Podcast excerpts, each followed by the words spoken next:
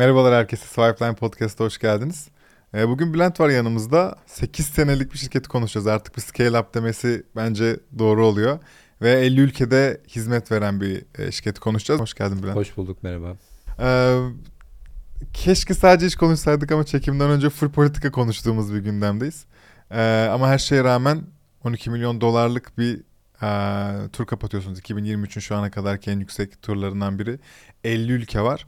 Ram People'ı o yüzden çok merak ediyorum. Hemen ne yaptığını anlatarak başlar mısın? Tabii RAM People e, yapay zeka tabanlı omnikanal perakende analitiği çözümleri üreten bir teknoloji şirketi. Omni Canal ne demek? Omnikanal şu demek alışveriş yani perakendenin e, şimdi bugünkü dünyası e, aslında şey son derece sofistike bir dünyası var. Alışkın olduğumuz e, evrenin biraz daha dışında gelişmiş bir evreni var. Perakendenin bir fiziksel kanalları var. Yani bizim bildiğimiz marketler, bakkallar, büfeler yani fiziksel mağazaları olan kanallar var. Hepimizin alışkın olduğu son dönemde de online dijital kanalları var. Bir de onun haricinde farklı kanalları da var. İşte basılı, printed olarak adlandırdığımız basılı kanalları da var. Omni kanal şu demek. Bütün bu kanalların tamamının tek merkezli olarak birbirine senkronize şekilde yönetilmesine verilen perakende sektöründeki kavramın adı. Hı hı. Çünkü artık tekil olarak görüyor e, perakende dünyası bu kanalların tamamını ve bu kanallar arasında ciddi şeyler var. Ciddi geçirgenlikler var. Birazdan anlatırım sohbetin ilerleyen zamanlarında. O yüzden omni kanal e, yapısı, omni kanal tanımı e, bunu ifade eden e, bir tanım. Sektörel bir tanım. E, altı da dolu bir tanım bu arada. Siz bu e, bütün kanalların e, tek bir yerde gözükmesini sağlayan bir hizmet sunuyorsunuz. Ne kadar zor iş ya. Evet, çok Konuyu böyle biraz daha şeye çevireceğim. Çünkü sizin hikaye nasıl başladı? Ram People ne zaman nasıl başlıyor? Buraya nasıl geliyor bu 50 ülke hikayesi falan? Oraya böyle bir hızlıca gelmek istiyorum. Bizim hikaye de enteresan. Ben aslında e, ben 43 yaşındayım bu arada. 23 yıllık girişimciyim. Hı hı. Yani benim üniversite e, mezuniyetimden sonra bütün hayatım girişimcilikle geçti. Ve Umut çok dürüst olmak gerekirse 23 sene önce öyle bir aşırı ağır bir vizyon vesaire şu bu falan yok. Yani çok hasbelkader girişimciliğe girdik. Hı hı. E, farklı sektörlerde daha çok danışmanlık sektöründeydi falan. E, son 15 senedir teknoloji sektöründe. Ben hep böyleydim zaten. Kurucu ortaklarımızdan biri Emre. 1999 senesinden beri tanışırız. Yani 23-24 yıllık arkadaşım. O 23-24 yıllık arkadaşlığın da yaklaşık 17-18 senesini birlikte çalışarak geçirdik. Hmm. Ama REM'de ama başka girişimlerde. Emre ile birlikte çalışmadığımız sadece 5 yıllık bir dönem var abi. O 5 yıllık dönemde bir askere gitti geldi. Ondan sonra döndü ve şey dedi. Ben dedi kurumsal hayata dedi girmek istiyorum dedi ve perakende sektörüne girdi. Perakende sektörüne girdiğinde işte ilk Sütaş'ta çalışmaya başladı. Birkaç yıl orada çalıştı. Daha sonra Coca-Cola'ya geçti. Ve önü de açıktı yani. Gayet de güzel de bir şey vardı. Kariyeri vardı. Ee, Emre'nin REM'in kuruluş hikayesi Emre'nin o kurumsal hayatta yaptığı gözlemler sonucunda elde etti. Yani Coca-Cola'da çalıştığı dönemde yaptığı gözlemler sonucunda ortaya çıktı. Tabii sürekli görüşüyoruz. Bir gün geldi bana dedi ki ya böyle böyle bir şey var. Yani bu iş inanılmaz şey, inanılmaz potansiyel bir şey ama çok erken. Yani o fikrin hayata geçebilmesi için Türkiye'de bizim şu an konuştuğumuz kavramlar falan çok erken. Biz bunları iyi kurumsal firmalarla falan bir araya geldiğimizde falan bunları anlatırken bize Mars'tan gelmişiz gibi falan bakıyorlardı yani. Ee, o dönemde şey yaptık. O dönemde o fikri e, incelemeye başladık. 5-6 ay inceledik. Sonra bu işi yapmaya karar verdik. İlk fikir ne peki? Fikir şu, hızlı tüketim sektöründeki markaların işte mağaza içlerindeki performanslarını takip eden bir sistem var ve bunu yapan bir takım işte araştırma şirketleri var. Hem yerel hem global araştırma şirketleri var. Fakat bunu çok old school yöntemlerle yapıyorlar. Teknoloji kullanmıyorlar, operasyonel verimlilik yok, gerçek zamanlı data sağlamıyorlar, call to action üretemiyorlar. Ama firmalarda bu old school yöntemlerle yapılıyor olmasına rağmen milyonlarca TL para ödüyor bu Evet. şirketlere falan. Ve şey de yok yani amacına da ulaşmıyor günün sonunda. Tam istedikleri gibi ideal tabloya da ulaşmıyor. Biz bunu disrupt etmek üzere girdik. Yani dolayısıyla aslında ilk daha doğmadan önceki ilk meydan okumamız aslında global sektöreydi. Yani dedik ki yani siz bunu yapamıyorsunuz. Ee, bu daha doğrusu siz yapamıyorsunuz değil. Yani bunun daha iyi yapılmasının yolları var idi. Orada enteresan iki hikaye anlatayım. Bir, e, biz yıllarca şunu sorduk kendimize. Bu işi, bu işin üzerine eğildikçe, bu işin detaylarını keşfettikçe, bu işin tasarımı üzerinde çalışmaya başladıkça ve teknolojisini üretmeye başladıkça e, yıllarca sorduğumuz soru ki bunda bence ciddi bir ders vardır Umut. Ya dünyadaki tek tek biz miyiz ya? Biz olamayız yani. Bu sonuçta karşınızda global bir sürü şirket var yani. Büyük şirketler bunlar milyarlarca dolarlara sahip. Yani bir, bir tek akıllı biz miyiz? Bir yerlerde yanılıyor, bir şey ıskalıyor olabilir miyiz falan diye. Yıllarca bunu sorduk. 3 sene, 4 sene. Bir akıllı siz miymişsiniz?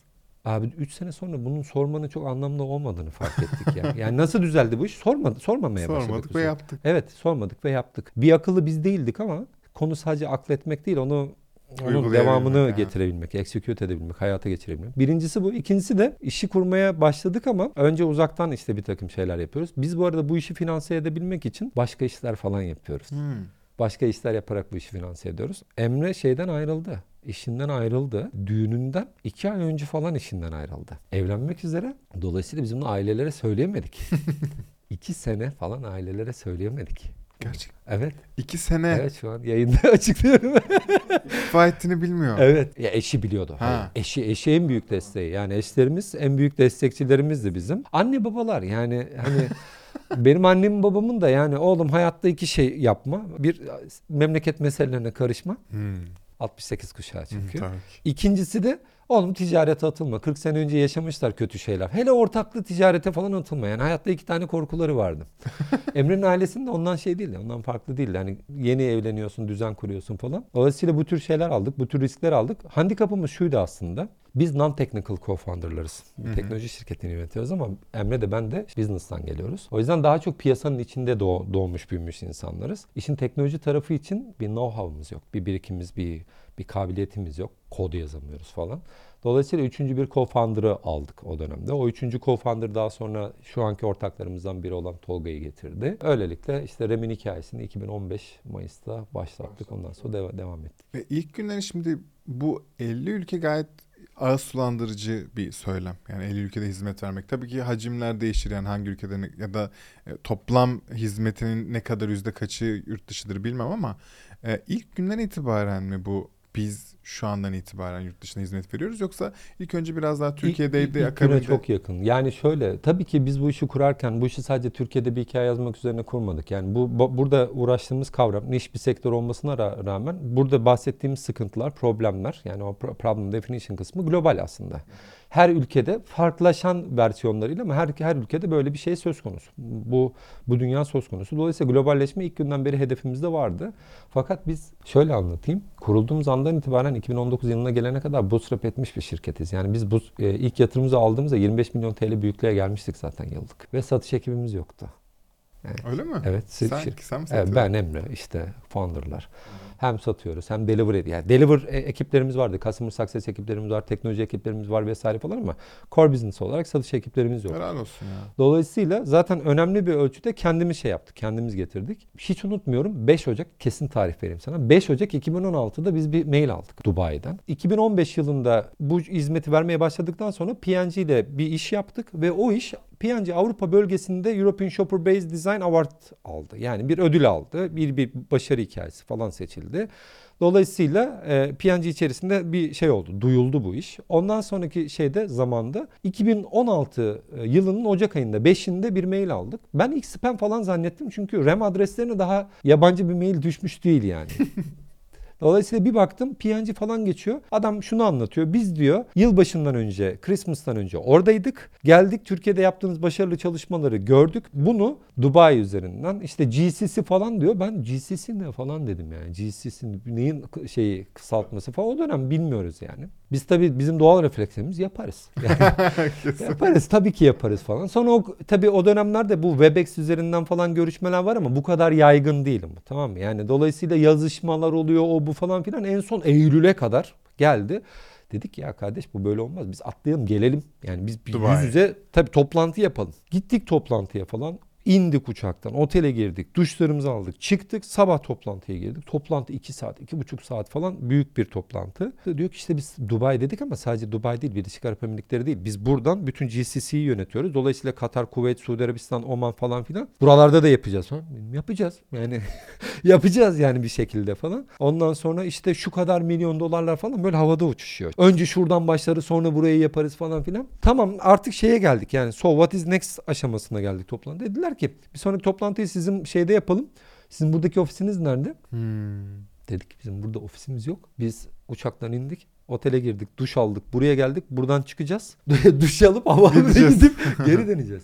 Aa dediler yok öyle bir şey olmaz. İşte ofisiniz olmak Ee, zorunda. öyle burada burada buranın kültürü gereği burada şeyiniz olmak zorunda. Burada bir beyazınız olmak. Ya biz teknoloji şirketiyiz. Burada iş ortak yok. Burada bir beyazınız mutlaka olmak zorunda. Biz çok yeniyiz tabii. Daha Türkiye'de ayakta duramıyoruz. Yani Dubai şartlarında falan orada ofis kurmak, orada headcount açmak, o pazarda koşturmak falan. Yok öyle bir para falan yani. Öyle bir şey yok. Öyle bir imkan falan yok. Park ettik işi. Çok şaşırdım. Senden hiç beklemiyorum bu Evet arada. park ettik. Şöyle park ettik. şey. Benim Yani bildiğim Bülent o parayı bulur. ya şöyle, şöyle bulduk. 6 ay sonra Türkiye e, Cumhuriyeti e, Ekonomi Bakanlığı o dönem, şimdi Ticaret Bakanlığı olarak değişti. Özel bir teşvik programına, Türk Ticaret Merkezleri adı verilen özel bir teşvik programına Dubai özelinde seçilen 13 şirketten biri olduk. Hmm. O 13 şirketin 11 tanesi zaten büyük şirketlerdi. Böyle 7-800 tane falan mühendisi olan şirketlerdi. Argelası, Innovası, Etiyası falan filan. Bunlar sektörümüzün abileridir bu şirketler. Biz ve Segmentify. Ha. Evet iki şirket, iki startup. İkimiz son dakikada oraya eklemlendik. Şu oldu. Devletimiz bize Dubai'de Türk Ticaret Merkezi çatısı altında ilk 5 yıl, 5 yıl orada faaliyet gösterdik. Şimdi kendi ofisimiz var. Devletimiz bize orada 1000 metrekare yer tutmuş abi. Dubai'nin World Trade Center'ın free zone'unda. Yani buranın böyle en havalı şeylerinden, plazalarından bir tanesi. 1000 metrekare. Dayamış döşemiş orayı. Kokteyl alanları, seminer alanları, toplantı odaları, sekreteriyesi. Başına da bir sekreterya ekibi koymuş. Oranın eski e, ticaret ateşesinden ve altında da birkaç uzmanla birlikte demiş ki al gelin burada şirketler. Aha size de coworking alanı. Coworking alanı ama toplam 150 metrekare de 10 şirketiz yani. Böyle alanlar arasında falan halay çekersiniz yani. 50 kişi falan halay çekersiniz. Öyle bir yeri vermiş bize. Ve demiş ki burada ortaya çıkacak olan bütün maliyetlerinizin %75'ini prefinansmanla sağlıyorum. Aa çok iyiymiş. Yani önce yani normalde teşvik sistemlerinde Harcarsın, şudur. Harcarsın, verirsin, cennet vade alırsın. Öyle bir şey yok. Prefinansmanla sağlıyorum. Dolayısıyla biz böyle tabii inanılmaz bir şeyin içine düştük. Sonra atladık gittik Dubai'ye. Ben oradan böyle fotoğraflar çekiyorum. Oo, aa, inanılmaz. İşte bir baktım. Bizimkileri aradım. Dedim ki abi dedim "Aa, işte dükkan. O dedim dükkan var. Ve bütün kimse gelmemiş bu arada. Kimse gelmiyor. Bomboş senin ofis. Evet. Bütün ofis bizim gibi. Birkaç kişi falan var sadece çalışan. Sonra döndüm İstanbul'a. Dedim ki bu böyle olmayacak. Ben hayatımın belli bir kısmını orada geçirmeye başlayayım. Pazarı kurmamız lazım. Yani pazarı nasıl kuracaksınız B2B'de? B2C gibi değil B2B Aynen. işleri. Çantayı elimize aldık. LinkedIn'den bağlantıları falan araştırdık. İndik Dubai'ye. Şöyle bir düzen oldu birkaç yıl boyunca. Bir hafta Dubai, iki hafta Türkiye, bir hafta Dubai olacak şekilde. Yani bildiğin elimize çantamızı alarak başladık. Sonra ilk üç, üçüncü ayımızda dünyanın en büyük e, FMCG şirketlerinden biri Kellogg'u müşteri olarak bağladık 13 ülkede o bölgeden. Sonra ardından Mondelez geldi. Sonra Pepsi geldi. Sonra Red Bull geldi. O geldi bu geldi falan derken bugün itibariyle oradaki ofisimiz büyüdü. Orada kendi ekiplerimizi kurduk. Kendi direktörlerimizi vesaire falan kurduk. Çok hızlı geçti. Bunlar Tabii şimdi canım. hızlı anlatıyorum da sana. Şu an an itibariyle gelirlerimizin %67,5'u yurt dışından döviz Hmm. bazlı. Bu hikaye beraberinde İngiltere takip etti. Şimdi Singapur geliyor e, bu, bu sene içerisinde. E, Singapur ve Suudi Arabistan geliyor. Bu pazarlardaki yerleşik şeyimiz bizim başka ülkelere sıçramamıza sebep oldu. Şimdi bu 50 ülke hikayesi 50 ülkede presensimiz yok aslında. 50 ülkede müşterilerimiz ve kullanıcılarımız var. Niye? Çünkü Dubai'deki karar verici bizi 13 ülkeye birden yaydı. Aynen öyle. Dolayısıyla Bunu soracaktım bu arada. Tabii. Dolayısıyla bu B2B'nin en büyük şeyi bu. Doğru hub'lara ateş edersen sadece o ülkeyi vurmuyorsun. Etrafındaki region'ları da vuruyorsun. Sonra biz yıllarca Huawei ile falan çok böyle Türkiye'de çok başarılı işler falan yaptık. Avrupa'ya nasıl açıldık? Ee, çok iyi işler yapıyoruz falan. Huawei Türkiye falan bizim yaptığımız çalışmalarla Polonya'da falan region'ları oraya bağlı. Yine böyle şeyler aldılar. Ödüller, ödüller, başarılar falan aldılar. Birçok çalıştığımız firmayla bu hikayemiz vardır. Bir gün cuma günü sabah onda bir telefon aldım. Telefon ben hani bu bölgedeki birçok numaralara aşinayım yani kodları falan. Telefon enteresan bir telefon. Açtım. Yani bağışlasın şimdi oradaki şeyim de çok kötü bir aksanla. Çinli aksanıyla. Diyor ki Mr. Bülent, Mr. Bülent. Evet dedim Mr. Bülent. Ben dedi Huawei'den arıyorum. Yani bir tek Huawei'den aradığını anladım.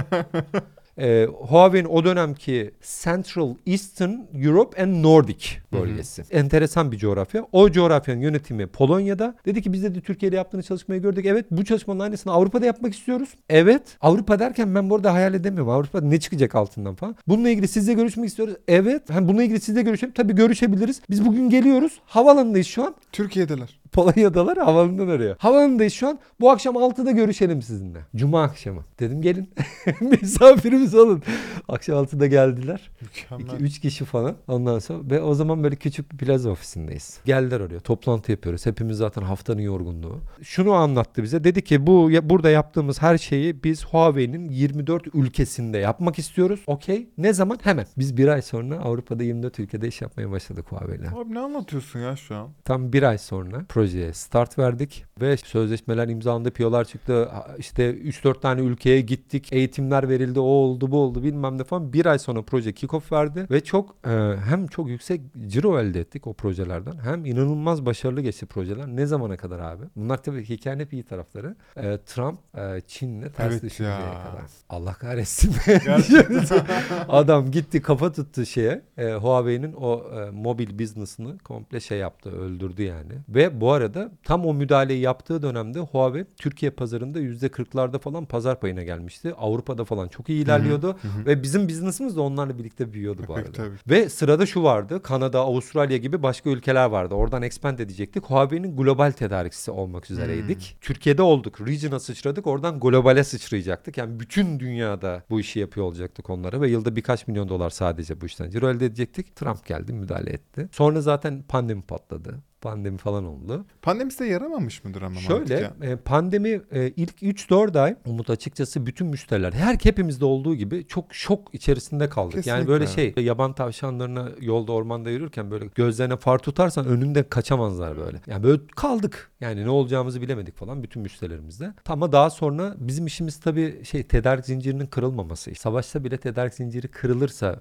bitersin abi. Dolayısıyla bizim işimiz o şartlarda yapılacak olan bir iş. Niye? Çünkü tüketim devam ediyor. Hatta tüketim bir ara çılgınlık seviyesine Aynen çıktı öyle. biliyorsun. Online'da, offline'da vesairede falan. Tabii ki o şaşkınlık şok dönemini atlattıktan sonra biz o döneme kadarki tarihi ciromuzu pandeminin ilk yılı Ağustos ayında yaptık. Ve hatta %17 de EBITDA ürettik. Sonra dedik ki ne yapacağız bu EBITDA'yı biz? Biz bu EBITDA'yı falan hani temettü dağıtacak falan değiliz. Oturduk yatırıma yönlendirdik falan. Ee, pandemi Dışarıya yaradı mı kendi içinizde mi? yatırım olarak yani şirketi büyütmeye yönlendirdik. Çünkü pandemi döneminde şöyle bir refleks oldu otomatikman. Bir duralım. Yani agresif büyüme hedefim bir duralım kontrol edelim. İki tane önemli hedef belirlemişim abi. Benim kendi kişisel hedefim pandemide şuydu. Bir hiç müşteri kaybetmemek. Yani büyümemek değil hiç müşteri kaybetmemek. İkincisi de hiç çalışan kaybetmemekti. Kendimle gurur duyduğum şirkette nadir şeylerden bir tanesidir. Hiç çalışan kaybetmedik pandemi güzel döneminde. abi. Hiç kimseyi çıkarmadık. Tam tersine büyüyerek pandemiden biz büyüyerek çıktık. Hiç müşteri kaybetmedik. Tek kaybettiğimiz şey biz o zamana kadar pandemi yılına kadar her yıl 3 haneli rakamlarla büyürdük. %110, %120, %130, %140 Yıllık. Gibi. Yıllık year on year'da. Pandemide %30'a 35'e falan düştü. Canım Yani moralimiz bozuldu yani. Yok biraz canım dedik ya. yani falan. Yoksa 4 yıl falan şey aldık yani Deloitte'da en hızlı büyüyen, Türkiye'nin en hızlı büyüyen startuplar arasında seçildik. Doğru. Ya şimdi en sevdiğim konuk tipisin. Hikayelerle anlatıyorsun. Ben böyle hani elimi koyup böyle suratıma dinliyorum ama merak ettiğim bazı şeyler var. Bunlardan ilki bu 12 milyon dolarlık hikaye. Bence yeterince konuşulmadığı gibi inanıyorum. E, bize böyle çok minik bir bahsetmek ister misin? Nereden neden aldınız ve ne yapacaksınız bu parayla? Şöyle e, RAM e, 2019 yılının Aralık ayına kadar bootstrap ederek geldi. Yani yaklaşık 20-25 milyonluk büyüklüğe gel, gel ge- gelene kadar herhangi bir yatırım almamıştı. İlk Ya yatırımımızı şey. o dönem e, aldık. Ufak çok küçük bir yatırım. O dönem 12 milyon dolarlık değerleme üzerinden işte İstanbul Portföy'ün altındaki Bosporus Teknoloji Girişim Sermayesi Fonu'ndan 500-600 bin dolarlık yaklaşık bir yatırım aldık. E, ve derken pandemi patladı. Yani iki sene falan vesaire. Dolayısıyla o yatırım hikayemiz şey, e, o yatırım hikayemiz istediğimiz gibi ilerlemedi. Ondan öncesi de var aslında. Biz Türkiye'de adı geçen, adı bilinen belli başlı birkaç kurumda yatırım aşamasına gelmiştik bundan önce falan. 2010 ha, şimdi onlar dinliyorlarsa anlayacaklar ne dediğimi falan. Son hep son aşamalarda şey e, kaldı. Önce business'ı anlamadılar. İşte bu business'ın içinde bir, kısmı operasyon var falan dediler. Şu an getirde onda bunda da yani devasa bir operasyon var mesela. Teknoloji ve operasyon birleşince bir katma değer. Ben aynısını çünkü. inanıyorum bu arada. Çünkü taklit Bakınız edilmesi daha insider. zor oluyor. Tabii taklit edilmesi daha zor oluyor falan. Sonra dediler ki e, bu işi e, scale etmez. Bir yurt dışını scale edin gelin. Sonra ne oldu biliyor musun abi? Sonra şu oldu. Şey bizim çaptan çıkmışsınız. Hani bizim yatırım çapından çıkmışsınız. Büyüdünüz bizim için. Yani önce dediler ki şunları şunları yapamazsın. Şunları yapın öyle gelin. Yapınca da bu sefer dediler ki bizim yatırım çapımızdan çıkmışsınız falan. Dolayısıyla biz Türkiye'de şey yapamadık. Türkiye'nin modeline uyamadık. Fit edemedik yani. Fit edemediğimiz için de şey de değiliz bu arada. Şirket olarak da ben mesela 23 yıllık girişimciyim. Tahmin edersem bir sürü şey geçmiştir başımdan. Girişimcilik adına yani bir sahnede anlatabileceğim 3-5 hikayem vardır. Ama biz çok işe odaklıyız. Yani o çok öyle sahnelerde falan olmayı da seven. Yani işin mutfağında olmayı seven, işi büyütme tarafında olmayı seven. Çok işin böyle goy goyunu falan çok, o tarafta olmayan. O kasımız eksik yani. O yüzden Türkiye'de şey yapamadık. Türkiye'ye fit edemedik. Pandemide baktık devam ediyor. Şuna karar verdik. Dedik ki bu bitmeyecek bu meret, pandemi mereti. Biz yolumuza bakalım yani. Bizim bir eylem planımız var. Hı hı. Bu eylem planının altını dolduralım ve o şekilde yolumuza bakalım. Kafayı yurt dışına çevirdik. Bu sefer yurt dışına çevirince şu olmaya başladı. İnanılmaz teveccüh alıyoruz yatırımcılardan falan. Ay inanılmaz iyi bir business işte harika referanslar var, harika case'ler, şunlar bunlar yurt dışındaki işte hani baktıklarında bütün metriklerine uyuyoruz. Ne kadar yatırım alıyorsunuz? Biz böyle utana sıkıla falan. İşte 3-4 milyon dolar falan. Diyorlar ki kusura bakmayın bizim en küçük ticket işte ticket Evet. sayımız 10 milyon dolar falan. o zaman da onlar Yani ondan sonra da oldu. şeye geldik yani. Bu sefer onlar için de küçük olduk falan. Sonra bizim İngiltere'de yıllardır birlikte çalıştığımız finansal danışmanlarımız var. Bizim finansal raporlamamızı Türkiye'deki şirketlerin %90'ının ortalamasının üstünde bir finansal raporlama kabiliyetimiz vardır. Onlar sayesindedir. Fellows Consultancy, Türkler. Hı. Ömer ve Leo. Ee, onlar bize bir şirket tanıştırdılar. Dediler böyle Amerika'dan bir şirket var ama bir bakın. Yani Türkiye'de de bir yatırımları oldu. İşte Gökmenler falan Ha, şeyler, Servislet. servislet falan. Bir bakın ben de duymuşum ama yani çok bir şeyim yok. Onlarla görüşmeye başladık. Görüşmeye başladık ve yatırımın kapanması arasında 15 ay var. Çünkü e, o yatırım süreci bizi neye itti? 2035 yılına kadar bizim vardı. Yani zaten bir uzun dönemli planlamamız vardı. 2027 2028'e 28'e kadar vardı ama yeterli değil. 2035 yılına kadar REM'in hangi yıllarda, hangi ülkelerde e, e, regional ofislerinin olacağı, kaç headcount'la çalışacağı, hangi ürünleri spin-off edeceği, ne kadar ciro elde edeceği, İK'da insan ve kültür tarafında ne kadar yatırım yapacağı, kimlerle ortaklık kuracağı, hangi şirketlere yatırım yapacağı, hangi sektörlere yatırım yapacağı her şey belli abi. Hı. Ee, yani bu bahsetmiş olduğumuz 12 milyon dolarlık yatırım aslında e, e, yatırım anlaşması olarak imzalanan rakamın tamamı değil. Hı. Ee, sadece biz bu sürece girdiğimiz andan itibaren hem başta Amerika Birleşik Devletleri olmak üzere işte e, küresel anlamda girilen ekonomik durum, ekonomik kriz, pandemi sonrası etkileri vesaire Türkiye'nin girdiği durumdan dolayı e, ekonomik ve finansal anlamda bankacılık tarafında girdiği durumdan dolayı bir ara şey aslında bir e, ara yatırım. Sadece gerçekleşebileceğini göstermek amacıyla yapılmış olan bir yatırım. Ama Belli plan- hedefler doğrultusunda daha fazla bu aslında tutar şöyle söyleyeyim. Yani çok detaylarını tabii disclose edemiyorum ama bu üç aşamalı bir yatırım turu. Ve bu üç aşamasında da e, en küçük rakam şu an 12 milyon dolar. Geri kalan turlar gerçekleştikçe 2035 planına doğru giden bütün adımlar teker teker hayata geçiyor olacak. Bu plan çerçevesinde bu yıl yaklaşık 4-4,5 milyon dolar kadar startuplara yatırım yapacağız. Türkiye teknoloji ekosistemi içerisindeki özellikle perakende teknolojileri dikeyinde yani bizim anladığımız bildiğimiz katma değer yaratabileceğimiz ürün tarafında birlikte hareket edebileceğimiz, pazar tarafında birlikte hareket edebileceğimiz yani REM'in sahip olduğu bütün learning'i ve asetleri paylaşabileceğimiz e, bir dikeyi tercih ettik. Hı hı. Çünkü Yatırım yapılmasının sebebi e, daha organik bir yapıya ulaşmak ve içeriye almak mı yoksa Yatırım yapılmasının sebebi şu. Dünya şuraya doğru gidiyor e, Umut. Farkındaysan şirketler de artık böyle single product company'den yavaş yavaş platforma doğru dönmeye başlıyorlar. Yani işte Microsoft bundan yıllar önce İşletim işte o- evet, bir işletim sistemi vesaire falan yapıyordu. Şu an mesela Microsoft'un stratejisi biz de bir Microsoft çözüm ortağıyız bu arada. Hı hı. Microsoft'un stratejisi aslında şu. Globalde sahip olmuş olduğu imkanları, avantajları kendi ekosistemi içerisindeki partnerlerine kullandırarak onların büyümesini sağlamak ve bütün bunu platform olarak büyütebilmek. Hı hı. Dolayısıyla tüm büyük şirketler bu platform mantığına geçerek e, rekabet edebiliyorlar dünyada. Biz de dolayısıyla REM olarak perakende teknolojisi teknolojileri dikeyinde bir ekosistem yaratmaya çalışıyoruz. Yaptığımız şey bu. Bu ekosistem birbiriyle rekabet etmeyen ama birbiriyle overlap etmeyen, birbirini tamamlayan e, entegre ürünlerden ve çözümlerden oluşacak. Bu entegre ürünler ve çözümleri e, kimisini satın alacağız. Kimisini farklı şirketler kendileri münferit olarak, münhasır olarak geliştiriyor olacaklar. Onların geliştirmelerine, büyümelerine de- e, devam e, destek vereceğiz. Dolayısıyla günün sonunda müşteriler tarafında perakende sektöründe uçtan uça, kendi alanımızdaki uçtan uça bütün ihtiyacı cover edebilecek bir hem şemsiye yaratacağız aslında. Dolayısıyla bu e, platform yaratabilmenin e, en önemli şartlarından bir tanesi o platformun bizde dört ayağı var. Bu yani vizyonun dört ayağı var. Bir biz gerçek zamanlı in-store data sağlıyoruz. Hı hı. Şu anki yaptığımız ürünler, geliştirdiğimiz SaaS çözümler perakendenin omni kanalında, offline, online ve printed kanalında gerçek zamanlı e, mağaza içi data sağlıyor. İn-store data sağlıyor. Bir o ayağı var. Öbür tarafta gerçek zamanlı satış datası ayağı var. Öbür tarafta gerçek zamanlı consumer datası ayağı var. Öbür tarafta gerçek zamanlı trade promo planning ayağı var. Bu bir plan, bu bir setup. Biz bu setup'ın içerisinde bu setup'ı ayağa kaldırabilecek doğru unsurları bir araya getireceğiz ve bu unsurları birbiriyle konuşabilen, birbiriyle çalışabilen, birbiriyle anlaşabilen bir platformda, tekil bir platformda bir araya getireceğiz. Şöyle düşünün. Bütün bu sistemlerden elde edilen datanın da ortada çok gelişmiş bir yapay zeka sistemi içerisine aktığını ve bir beyin yarattığınızı düşünün.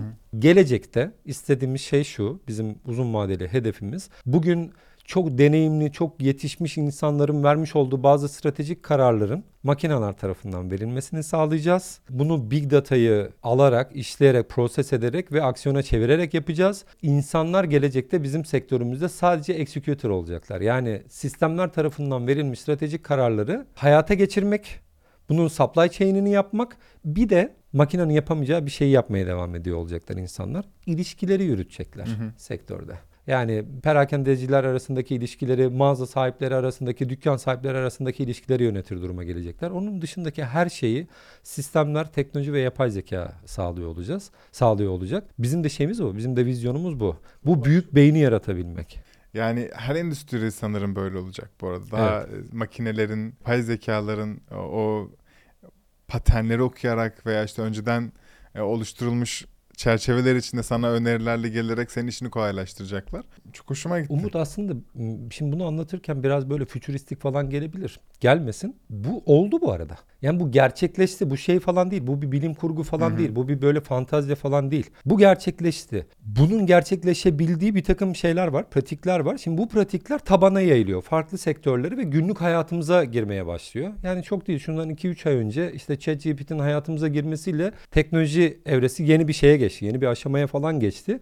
Bunu zaten bu işle uğraşanlar bu dönüşümün, bu e, değişimin gerçekleştiğini biliyorlardı. Şimdi milyonlarca, milyarlarca insanın biliyor olmasının sebebi ne biliyor musun? Günlük hayatımızda bunu görmeye başladık çünkü. Dolayısıyla aslında bu bir şey. Bu bir evre. Şimdi biz bunu günlük hayatımızda daha fazla görmeye başlayacağız. Ve bir zaman gelecek. 3-5 yıl içerisinde bu zaten hayatımızın vazgeçilmez bir parçası haline gelmiş tabii. Biz Kesinlikle anlamayacağız öyle. O kızgın suda haşlanan kurbağa gibi.